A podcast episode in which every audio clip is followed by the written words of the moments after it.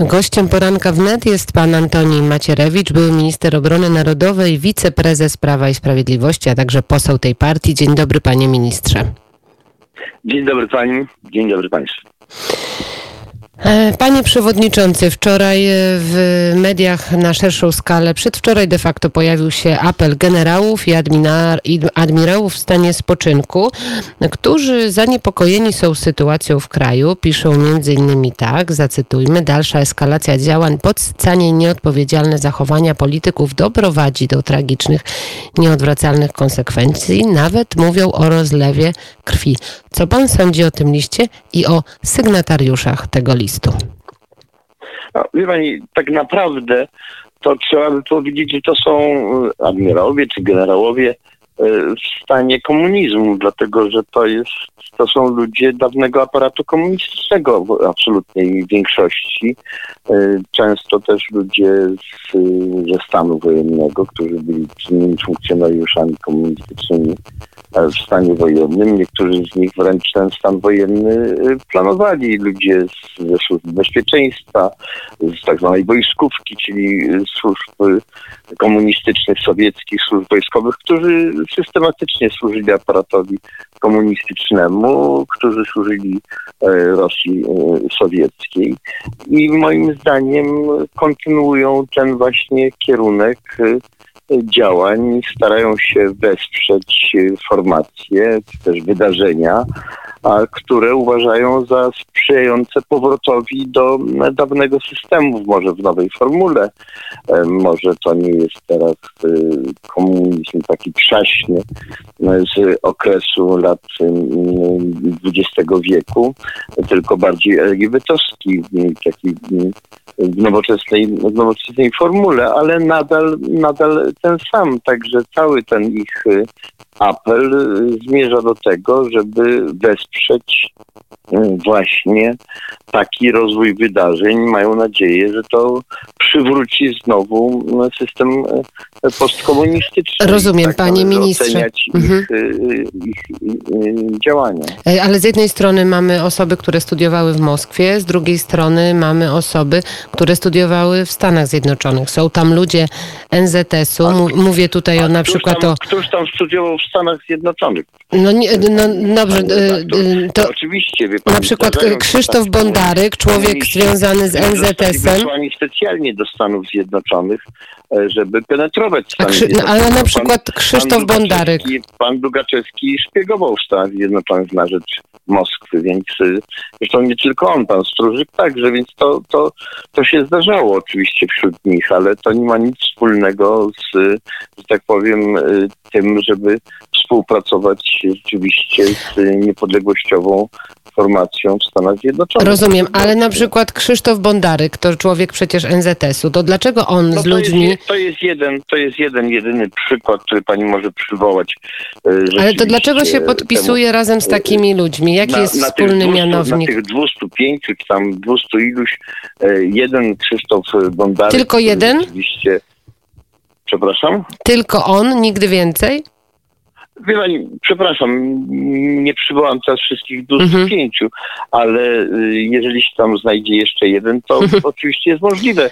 A jak pani wie, w ciągu ostatnich 30 lat wielu ludzi, którzy byli współpracowali, też działali na rzecz niepodległości państwa polskiego, niestety przeszło na stronę sowiecką. No, przykłady pana Wałęsy są niestety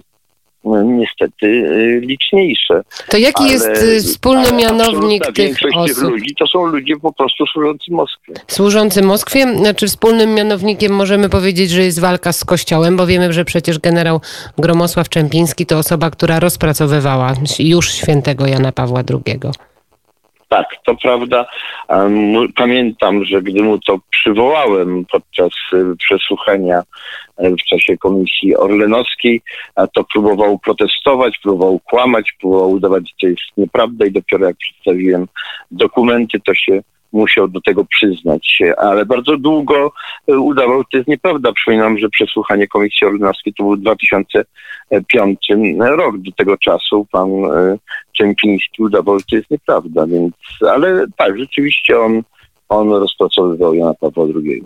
A jeszcze mamy pytanie odnośnie niejakiego Zbigniewa Chwalińskiego, który jest także na tej liście. A, pan Zbigniew to jest postać istotna. On dlaczego? W bezpiece i to w aparacie, który kontrolował funkcjonariuszy, więc miał szczególną funkcję, a później, mówię teraz o roku 1991, gdy ja przyszedłem jako minister spraw wewnętrznych tam, a później, gdy rząd Jana Olszewskiego został obalony, powrócił, bo my go oczywiście usunęliśmy, został przywrócony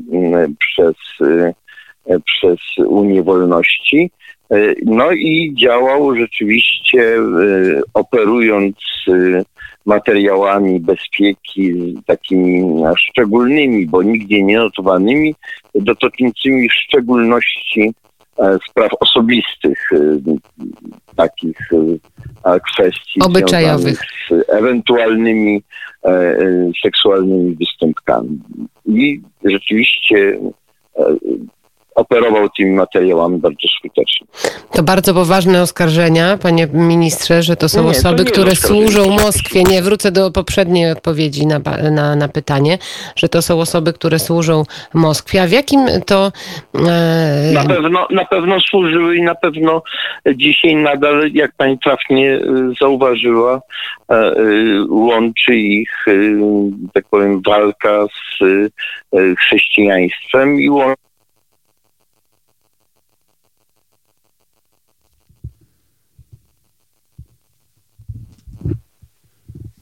Halo? O, i tak się czasami zdarza i będziemy na żywo teraz dzwonić do pana ministra jeszcze raz, bo połączenie się dziwnym trafem zawiesiło. Dzwonimy. No i widzi pan, coś nas rozłączyło. Ale z drugiej strony... Ale nie przypisujmy to nikomu. Ale z drugiej strony, czy w tym liście... Panie... Ja bym chciał przypomnieć wczorajszy wywiad pana Rapackiego, w którym ten człowiek z absolutną bezczelnością próbuje odwrócić rzeczywistą sytuację i oskarża tych, którzy bronili kościołów, przed nieprawdopodobnymi napadami, brutalnością, oszczerstwami, wulgarnymi wyzwiskami, a którzy modląc się stali, żeby te bojówki LGTB nie wtargnęły do kościołów, on ich oskarża, że oni prowokowali, że oni byli prowodyrami, że oni byli bojówkami. Ludzie, którzy bronili kościołów przed napadami, zostali nazwani bojówkami. Dokładnie powtarzał tę formułę, którą TVN i inne antychrześcijańskie stacje od początku tych zamieszek starają się wmówić Polakom. I on, człowiek, który był policjantem, nadal powtarza właśnie taką formułę. To najlepiej pokazuje ich mentalność i ich sposób działania. Bardzo podstępny i nawet w wersji w zakresie językowym starający się odwrócić przebieg wydarzeń, zmienić kształt rzeczywistości. To będziemy właśnie między innymi o tym rozmawiać. Przed godziną 9:00 naszym gościem będzie pan Robert Bąkiewicz, który od środka to wie i to zna, ale w tym liście możemy przeczytać... Proszę serdecznie go pozdrowić, dlatego że bardzo się cieszę, to bardzo bohaterski człowiek, jeden z tych, którzy tworzą straże narodowe, straże patriotyczne, broniące kościołów i broniące nas wszystkich przed tą niebywałą agresją, której naprawdę od czasów stanu wojennego już nie było w Polsce. W liście możemy przeczytać: apelujemy do organizatorów i uczestników protestów, oczywiście mówimy o proteście strajku kobiet, o powstrzymanie się od wszelkich aktów przemocy, w tym niszczenia mienia, zabytków i obiektów kultu religijnego. Tak się podpisali owi generałowie pod listem. No rzeczywiście, ale to jest tylko pewien pozór. Jak pani przeczyta dalej ten tekst, to zobaczy pani, że powiedziane tam jest, żeby nie atakować policji, ale nie ma nic o tym, żeby nie atakować tych, którzy bronią kościołów. Tych atakować wolno. Dobrze, teraz już zmieńmy trochę temat. Jesteśmy cały czas w tym klimacie, w tych okowach związanych z orzeczeniem Trybunału Konstytucyjnego i tutaj pojawiła się inicjatywa prezydenta związana z tym, żeby aborcja była dozwolona, jeżeli będą występowały wady letalne. Jak pan się odnosi do tego zapisu i do tych propozycji prezydenta?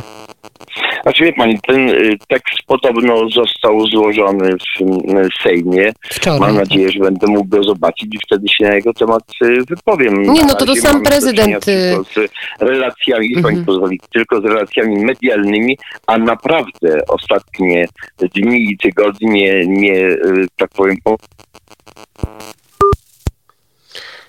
I znowu wyłączają nam rozmowę, albo wyłącza nam zasięg, albo jakieś dziwne rzeczy się dzieją. A my jeszcze raz na żywo w takim razie dzwonimy do pana Antoniego Macierewicza.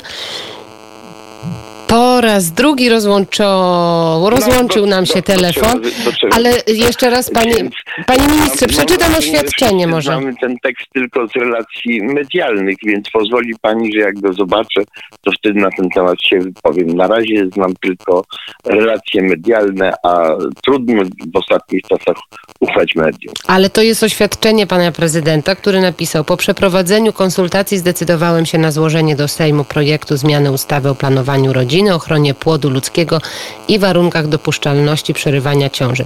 Ma to się odbyć w sposób zgodny z zasadami Konstytucji RP jedynie w przypadkach wystąpienia tzw. wad letalnych.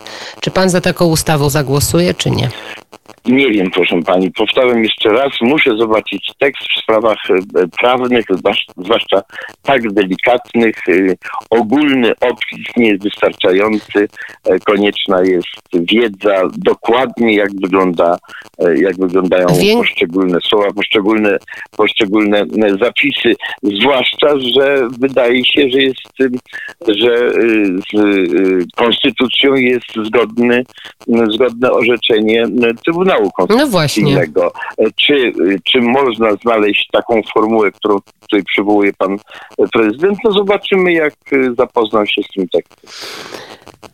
To jest odpowiedź na inicjatywę związaną z Jarosławem Gowinem, bo projekt przedstawiony przez pana prezydenta to mądra próba pogodzenia różnych racji. Wzywamy wszystkie ugrupowania parlamentarne do poparcia inicjatywy prezydenta. O to apeluje Jarosław Gowin. Czy pan taki apel też by wystosował, żeby jednak poprzeć to, co prezydent zaproponuje i wychodzi naprzeciw tym protestującym może poniekąd? Doświadczenia z akcjami pana premiera Gowina bywały różne w ciągu ostatniego półrocza. Dlatego też raz jeszcze chcę powtórzyć, że ustosunkuję się do tego, jakby zobaczę konkretny zapis. Panie ministrze, to jeszcze pytanie o czas i okres. Czy państwo spodziewali się, bo pan jest w ścisłym kierownictwie przecież Prawa i Sprawiedliwości, że do tego dojdzie, że dojdzie do takich strajków? Czy mogli państwo to przewidzieć, bo przecież jest epidemia, jest COVID, ludzie nie pracują, młodzi nie chodzą na uczelnie, do szkół. No i takie mocne poruszenie na ulicach jednak wywołała ta sprawa. A to nie jest kwestia mocnego poruszenia na ulicach. Ten wybuch nienawiści, bo czym innym jest demonstracja, czym innym jest wyrażenie swoich poglądów, ale czy naprawdę spodziewała się pani, że jedna z posłanek, pani Wielgus, będzie demonstrowała z hasłem napisanym literami solidarnościowymi z okresu strajku z 1980 roku, tylko że te litery będą składały się na słowo wy. No wiemy jakie to jest słowo. Czy pani sobie coś takiego wyobraża? To nie jest pytanie. Wyobrażała sobie, że kobieta, matka będzie demonstrowała z hasłem, które pisane są liternictwem Solidarności, a zawierają jedno z wulgarniejszych przekleństw? To jest język młodych ludzi. Chcę powiedzieć, że rzeczywiście tego typu barbarzyństwa sobie nie wyobrażałem, że przygotowywane jest tego typu barbarzyństwo. I dlatego, że proszę od razu pani, żeby pani miała jasność, jeśli chodzi o mój pogląd. Tutaj nie mieliśmy do czynienia ze spontanicznością. Oczywiście większość tych młodych dziewcząt i chłopców, oni zostali wprowadzeni w pewną atmosferę. Im, że tak powiem, narzucono pewne hasła i ich skłoniono do używania najbardziej brutalnego i wulgarnego języka i narzucono im skandal. Spontaniczni, ale nie ma wątpliwości, że cały ten aparat był przygotowany, że w poszczególnych miastach działały już od dłuższego czasu środowiska i bojówki, które przygotowywały właśnie tego typu zachowanie i tego typu działania, ba, ktoś także przecież finansował, bo żeby sprowadzić z całej Polski ludzi do...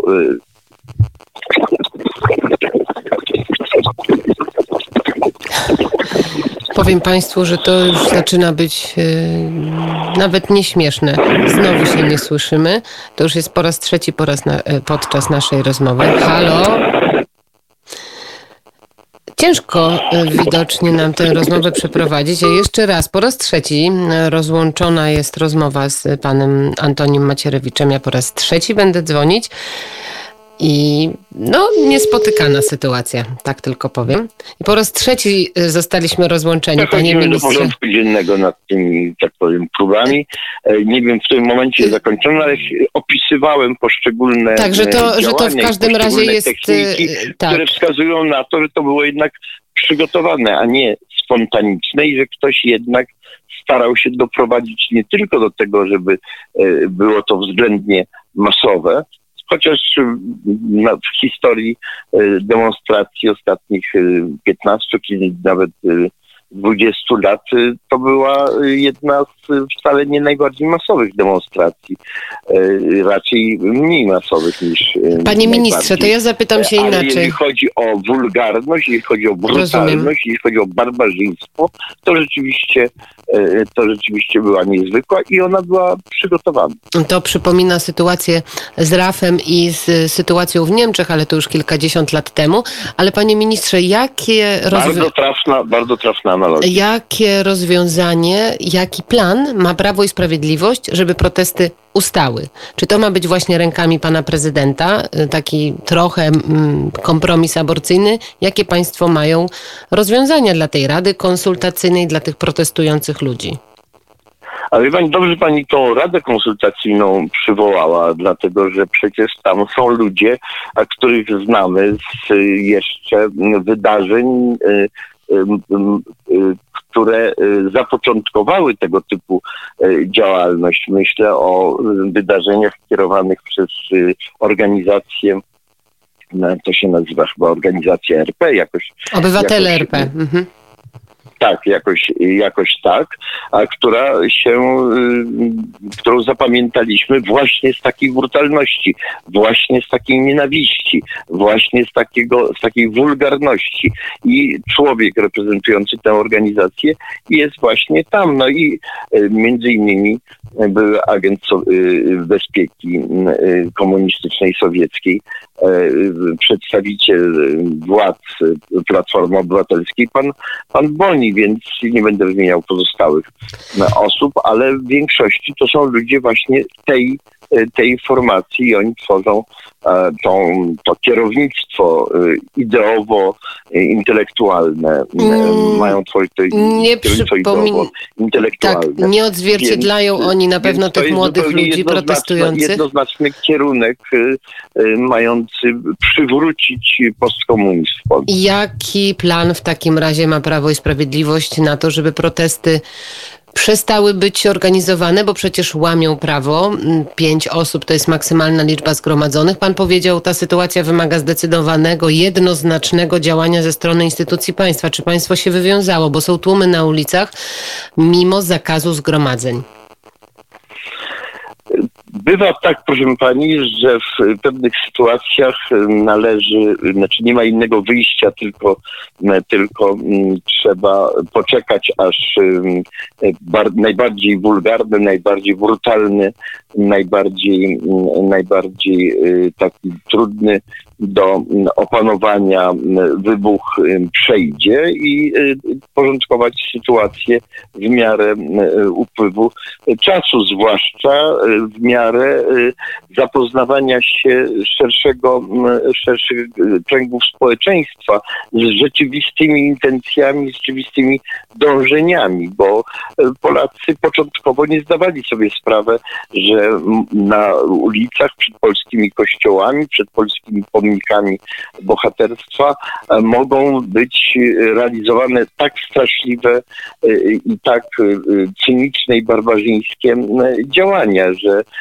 nasze dzieci i wnuki mogą być wplątane w tego typu akcje. I tutaj akurat to wystąpienie byłych esbeków, byłych komunistycznych funkcjonariuszy jest dobrze pokazuje, do czego to zmierza. Dobrze, że oni się ujawnili, że to zaplecze postkomunistyczne ujawniło się, żeby pokazać, dzięki temu Polacy wiedzą, czym to naprawdę jest. Oczywiście ma pani rację, że obowiązkiem policji jest bronić ładu, bronić porządku i bronić przede wszystkim tych, którzy są atakowani, ale bardzo ważne jest i chcę tutaj podziękować panu prezesowi Jarosławowi Kaczyńskiemu za jego apel o to, byśmy my wszyscy katolicy, ale my wszyscy Polacy, my wszyscy ludzie, dla których prawo jest ważne, którzy chcą kontynuować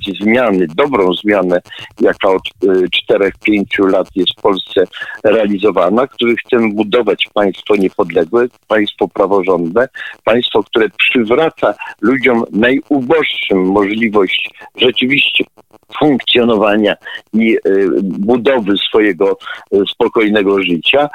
Państwo, które chroni i broni życia ludzkiego, wszyscy, którym na tym zależy, powinni oczywiście stanąć przeciwko takim działaniom. Ostatnie pytanie, panie ministrze. Raz jeszcze chcę podziękować także wszystkim tym młodym ludziom, ale zwłaszcza tym kobietom. Wczoraj mogliśmy zobaczyć, że są odważne młode kobiety, które stanęły tam naprzeciwko tych brutalnych i bestialskich i mówiły, że aborcja to morderstwo. Przeciwstawić. Naprawdę ta odwaga jest imponująca i jesteśmy im wszystkim niesłychanie wdzięczni. Panie ministrze, ostatnie pytanie, które na pewno sobie wszyscy zadajemy. Czy nie warto było poczekać z wyrokiem Trybunału Konstytucyjnego na inny czas, kiedy pandemia będzie skończona, kiedy nie będzie tylu obostrzeń w Polsce?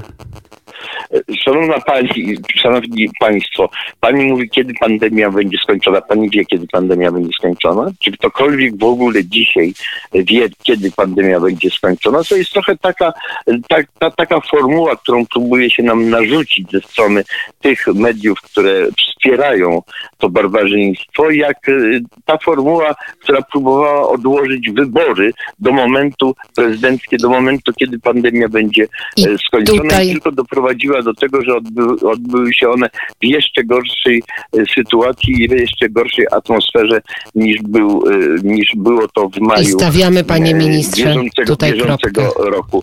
Raczej jesteśmy w sytuacji, w której musimy przyjąć do wiadomości, że pandemia będzie jeszcze trwała i być może jej szczytowe zagrożenia są przed nami, a nie za nami. Więc mówienie w ten sposób, i to nie do mnie przecież, i nie do pana prezesa Kaczyńskiego, czy nie do kierownictwa Prawa i Sprawiedliwości, tylko rozumiem, że ten apel jest skierowany do Trybunału Konstytucyjnego. Jest nierozsądny. Trybunał Konstytucyjny miał obowiązek wydać orzeczenie. No właśnie, to jeszcze jedno pytanie, panie prezesie.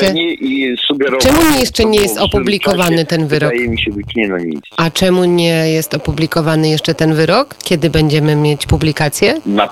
Naprawdę proszę o to spytać odpowiednie urzędy. Wydaje mi się, że jest oczywiste, że orzeczenie, bo to nie jest wyrok. Nie mam tak, orzeczenie, czekamy już prawie 2 tygodnie. Prawda, że to orzeczenie będzie opublikowane zgodnie z przepisami prawa. Zgodnie z przepisami, panie ministrze, to jest chyba w ciągu 2-3 dni, bo w dobie systemu elektronicznego. Tam termin dokładny nie jest określony. Mowa jest niezwłocznie, czyli zbędnej zwłoki, i tutaj interpretacje bywają bardzo różne, ale naprawdę ja się nie chcę w tej materii wypowiadać, dlatego że... No to czekamy w takim razie na publikację. Nie jestem członkiem Trybunału Konstytucyjnego, ale ścisłe kierownictwo rządzącej partii. Urzędu premierowskiego, żeby się w tej sprawie... Bardzo dziękuję. Już musimy kończyć naprawdę. Pan Antoni Macierewicz, były minister obrony narodowej, wiceprezes Prawa i Sprawiedliwości, poseł także tej partii. Bardzo dziękuję za rozmowę. I raz jeszcze dziękuję wszystkim tym, którzy stanęli w obronie prawa, którzy stanęli w obronie życia i którzy stanęli w obronie niepodległości Polski. Dziękuję uprzejmie jeszcze raz. Antoni Macierewicz, dziękuję bardzo za rozmowę. Godzina 8:37. Mimo kilku rozłączeń udało nam się tę rozmowę przeprowadzić. Już za kilka chwil dzwonimy do Przemyśla.